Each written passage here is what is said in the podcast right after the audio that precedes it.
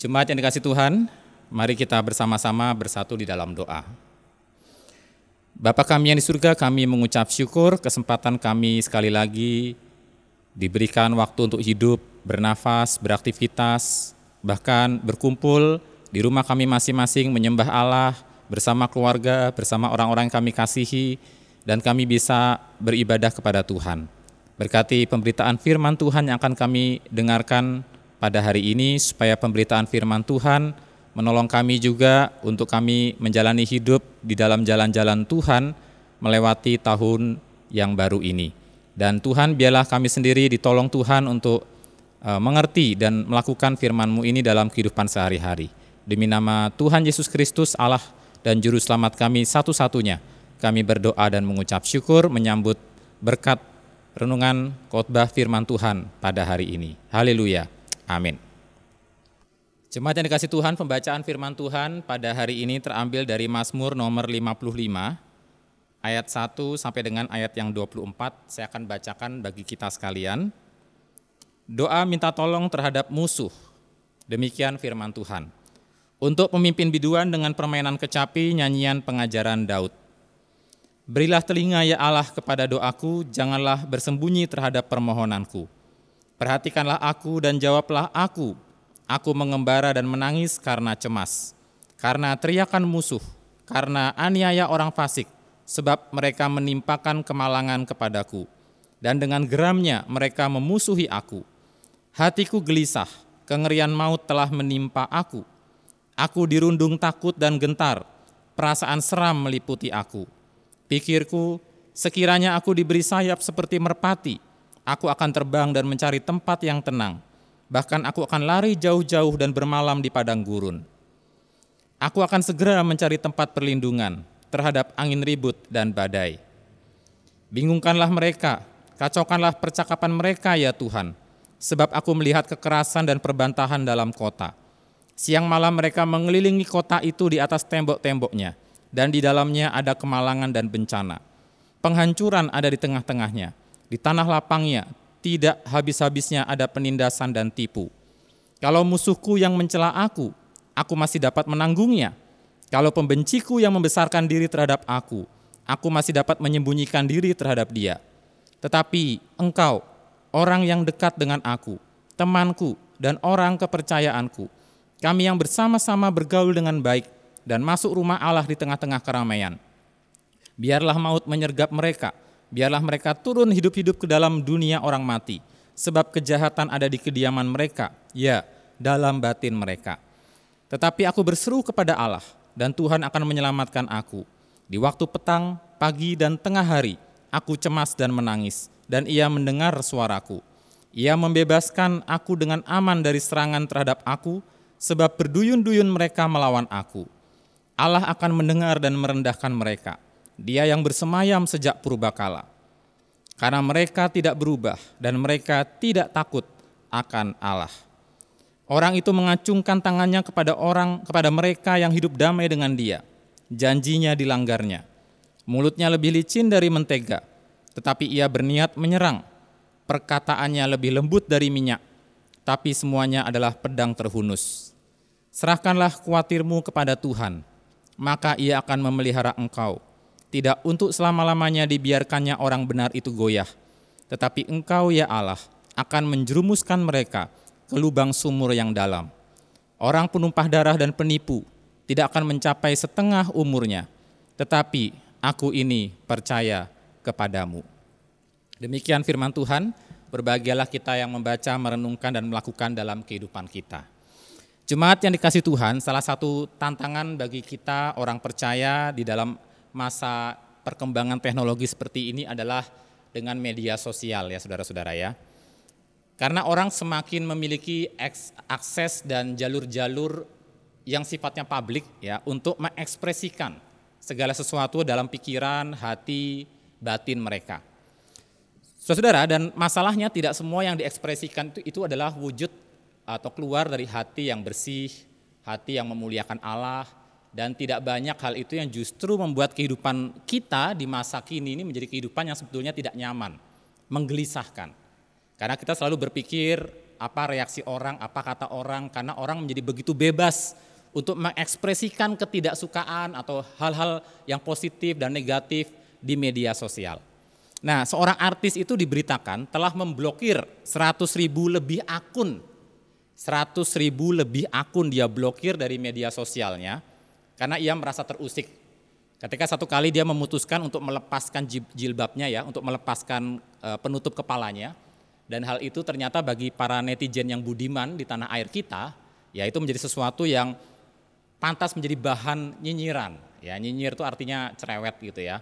Nah, terlepas cerewetnya bermutu atau tidak, tapi keputusan melepas jilbab itu menjadi sesuatu yang besar ya di dalam dunia media sosial seperti sekarang. Sehingga dia merasa terusik, merasa terganggu dan 100 ribu lebih akun dia blokir. Nah, saudara dia mengatakan tidak masalah ya kalau followersnya itu turun gara-gara hal itu.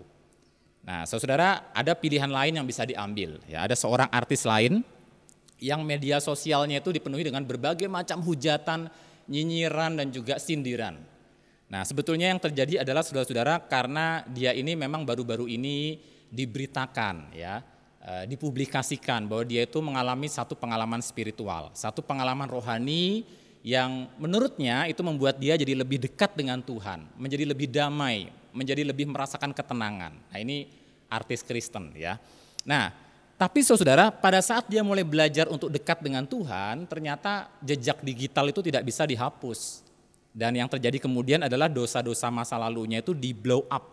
Dosa-dosa masa lalunya itu di expose. Dan akhirnya dia harus berurusan dengan hukum, dengan undang-undang. Dan kemudian dia uh, saat ini terancam untuk hukuman uh, penjara ya kita tidak tahu hasil pengadilan seperti apa nantinya.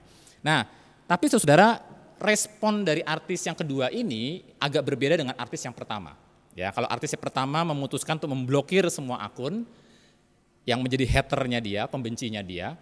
Kalau artis yang kedua ini seolah-olah seperti biasa saja, seperti tidak mengambil pusing ya, dan dia tetap berusaha menjalani semua perjalanan hidupnya seperti biasa, seolah-olah ya pokoknya tidak terjadi apa-apa ya. Nah, saya di sini tidak menyoroti soal respon mana yang paling tepat karena itu bukan poin khotbah saya hari ini. Tapi intinya Saudara, kita tidak bisa melepaskan diri dari penilaian ya dari orang lain. Ya, menarik kita yang di gereja yang melayani secara gerejawi, melayani dalam pelayanan Kristen pun tidak terlepas penilaian-penilaian seperti itu. Contoh di sekolah tempat kita melayani ya, sekolah Kristen tempat kita melayani di tempat ini, Saudara ya itu saya perhatikan ya, setiap kali ada tayangan-tayangan dimunculkan entah untuk melaksanakan perayaan tertentu atau mungkin melaksanakan kegiatan tertentu, belum acaranya selesai diposting ya, belum acaranya selesai berjalan ya dalam tayangan tersebut, sudah ada yang ngasih jempol dislike ke bawah seperti itu. Nah, saya hanya hibur teman-teman pendidik ya, saya hanya hibur teman-teman kerja saya yang e, melayani sebagai guru ya. Saya bilang udah nggak apa-apa. Begitu ya hater itu ada di sekeliling kita ya pembenci-pembenci itu ada di sekeliling kita yang penting kita tahu kita melayani sungguh-sungguh buat Tuhan kita fokus untuk memberikan yang terbaik.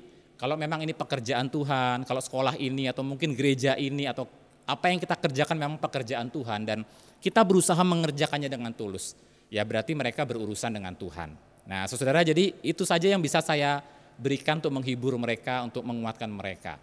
Ya toh yang like juga banyak begitu. Nah, saudara, jadi intinya kita nggak bisa lepas dari hal-hal itu dan Daud juga mengalami, ya. Ternyata dia juga mengalami ada orang-orang yang mencela dia. Dalam bacaan kita jelas sekali ya. Dan bagaimana perasaan Daud digambarkan dalam Mazmur 55 ini? Perasaannya itu dengan jelas dengan jujur itu diungkapkan. Karena itu Alkitab orang Kristen ini adalah Alkitab yang sangat memberikan kekuatan bagi banyak orang di segala zaman khususnya kitab Mazmur ya. Karena kitab Mazmur ini secara jujur tuh mengeksplor semua segi perasaan manusia, dari perasaan yang paling negatif sampai yang paling positif begitu ya. Nah, contohnya dalam Mazmur 55 ini saya tidak akan membaca semua ayat karena terlalu panjang sekali, tapi saya akan mengungkap misalnya di ayat 2 ya. Di ayat 2 dikatakan e, Berikanlah telinga ya Allah kepada doaku, janganlah bersembunyi terhadap permohonanku, perhatikanlah aku dan jawablah aku, Aku mengembara dan menangis karena cemas, itu ayat 3. Ya, aku mengembara dan menangis karena cemas. Dia berdoa, minta Allah e, memberikan telinga kepada doanya karena apa? Karena dia cemas, dia menangis, dia mengembara seperti tanpa arah. Itu perasaan jujur diungkapkan oleh pemazmur. Lalu kalau kita baca misalnya di ayat 5 dan di ayat 6, hatiku gelisah. Nah, dia jujur ya, gelisah. Kengerian maut, kematian telah menimpa aku. Aku dirundung takut dan gentar, perasaan seram meliputi aku. Saudara, jadi ada suasana horor di sini ya. Seram, takut, gentar, kemudian ada perasaan di mana dia itu merasa gelisah. Nah, saudara itu perasaan jujur yang diungkapkan oleh pemazmur. Nah, saudara, seperti dengan uh, dua di artis yang saya ceritakan di atas tadi ya, pemazmur juga menghadapi celaan-celaan yang membuat dia bahkan mengalami perasaan yang bermacam ragam seperti yang saya bacakan tadi. Nah mungkin perbedaannya saudara ya, mungkin perbedaannya kalau artis-artis tadi itu menghadapi celaan-celaan dari pihak-pihak luar yang mungkin kebanyakan tidak dia kenal ya dan tidak mengenal dia juga. Ya sama seperti kita yang melayani di pelayanan gereja atau sekolah, mungkin orang yang nyinyir dengan pelayanan kita di gereja dan sekolah adalah orang-orang yang sebetulnya nggak kenal kita nggak kenal kita, nggak kenal siapa kita, nggak kenal motivasi kita, nggak tahu perjuangan kita. Mereka hanya taunya mungkin karena ini entah karena masalah iri atau suku atau masalah faktor-faktor lain, pokoknya nggak suka aja dengan pelayanan gereja atau sekolah misalnya. Nah, saudara, demikian juga artis-artis itu juga menghadapi orang-orang yang tidak dikenal. Nah, tapi pemazmur secara khusus dia mengatakan ini menjadi beban berat buat dia karena yang mencela dia adalah di ayat 14 orang yang dekat dengan aku. Jadi ada suasana perasaan dikianati di sini. Kamu dekat sama saya, tapi kamu celah saya.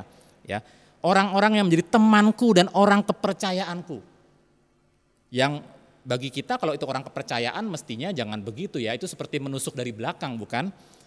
Dan dikatakan bahwa kami, ya, pemazmur dan orang itu bersama-sama bergaul dengan baik dan masuk rumah Allah di tengah-tengah keramaian. Saudara seiman, jadi ada saudara seiman, sama-sama bergaul dengan baik, orang kepercayaan, mungkin selama ini kita sudah curhat isi hati kepada dia, kok tiba-tiba tusuk kita dari belakang.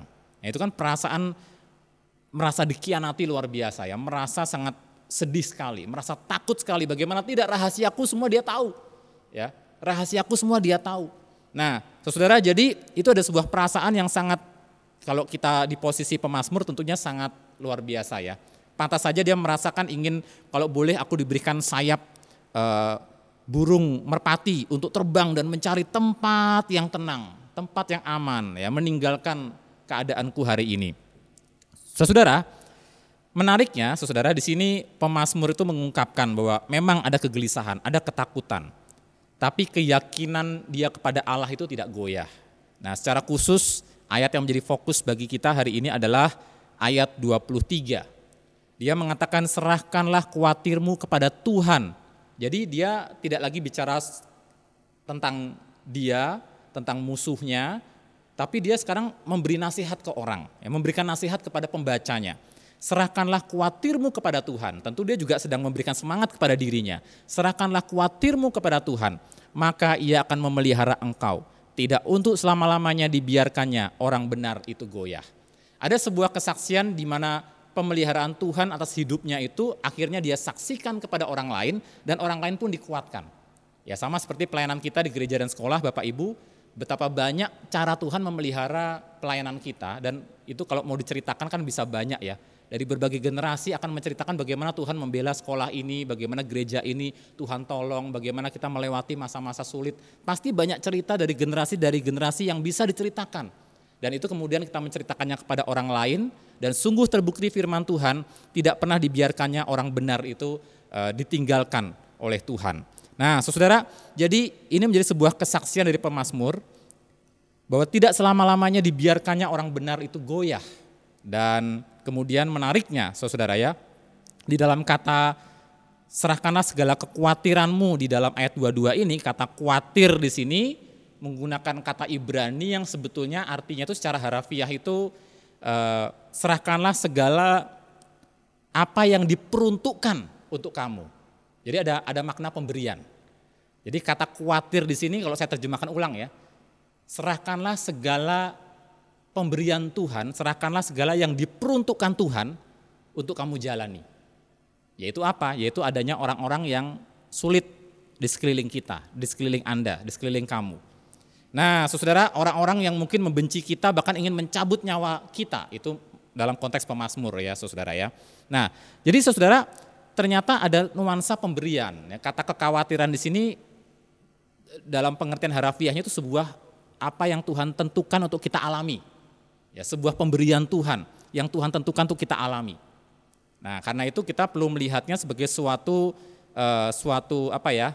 suatu cara Tuhan untuk kita kembali menyerahkan kepada Tuhan apa yang Tuhan beri itu. Ya. Nah, Saudara, kita melihat yang kita serahkan kepada Allah adalah hal-hal yang diperuntukkan untuk menjadi bagian kita. Hal-hal yang telah Allah peruntukkan untuk kita, ya, yaitu orang-orang di sekitar kita yang mungkin mengecewakan kita, bahkan mengkhianati kita. Nah kita kan nggak mungkin menyingkirkan orang-orang itu dengan begitu saja. Kita kan nggak bisa bermain seperti playing God. Apalagi kalau kita pimpinan atau apalagi kalau kita atasan, kita nggak bisa seenaknya playing God ya bermain seolah-olah kita ini Allah begitu. Tetapi, saudara, di sini kita belajar dalam setiap pelayanan kita pasti ada orang-orang yang tidak suka. Ya, dalam kehidupan kita sebagai orang Kristen yang mungkin tidak aktif melayani pun, kita pasti tetap berhadapan dengan orang-orang yang mungkin tidak tidak menyukai kita bahkan membenci kita, bahkan tanpa alasan, mungkin ingin membunuh kita karena kita pengikut Kristus.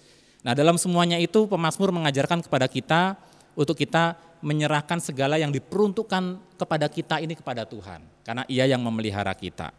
Nah, Saudara, jadi datang kepada Allah. Pemazmur memberikan teladan seperti itu, datang kepada Allah.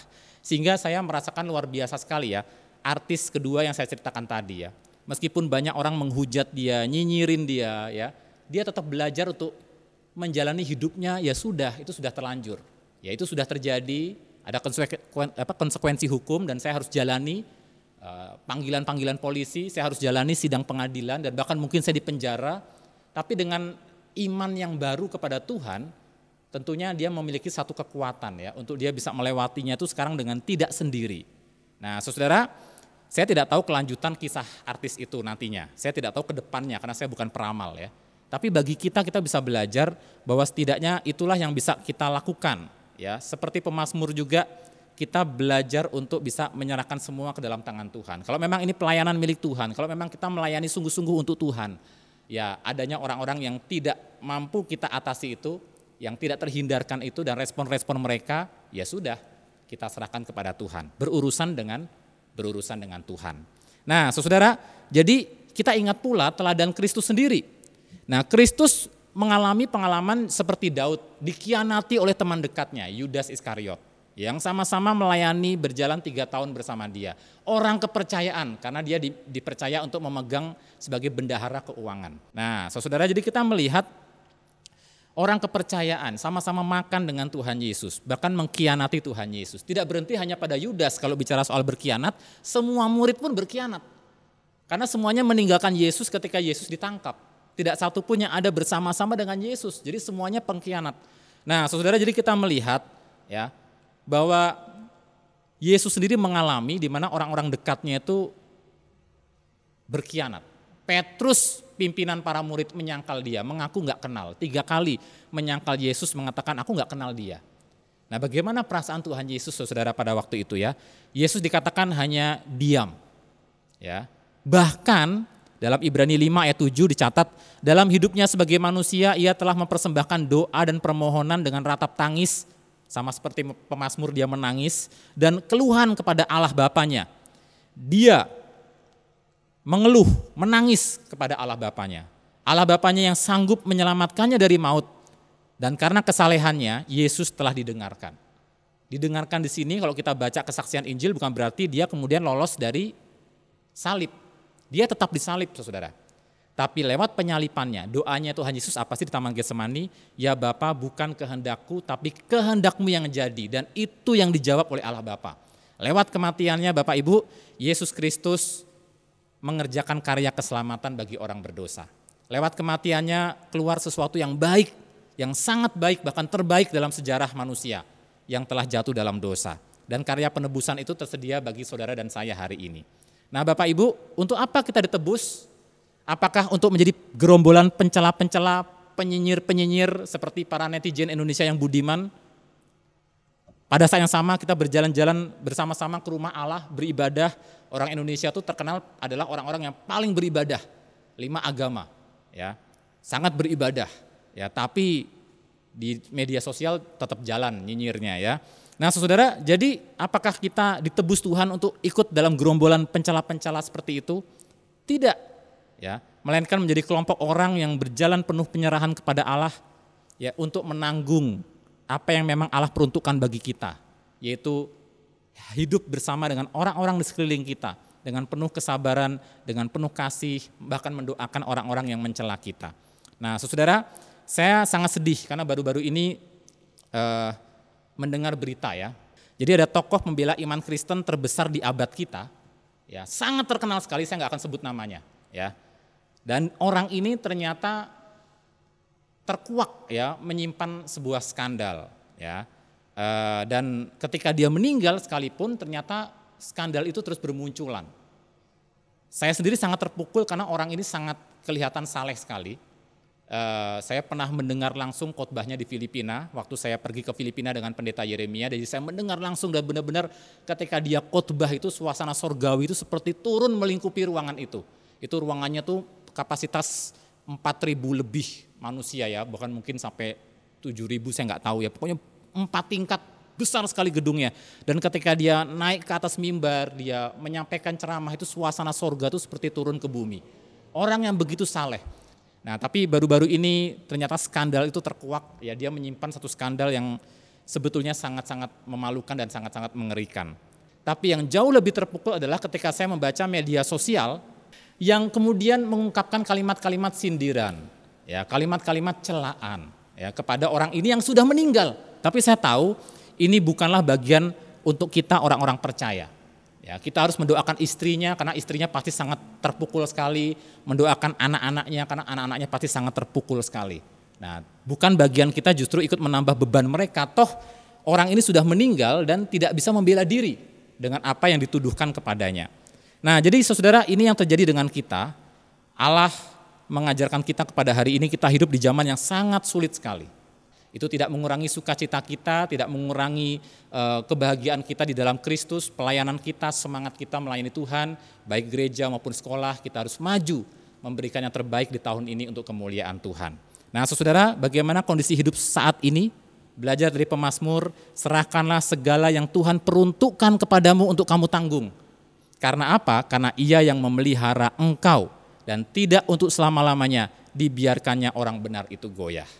Pandemi tetap berjalan, manusia-manusia di sekeliling kita juga dipenuhi dinamika yang juga berjalan dengan berbagai ekspresi mereka, tapi mari kita terus semangat melayani Allah dengan segenap hati.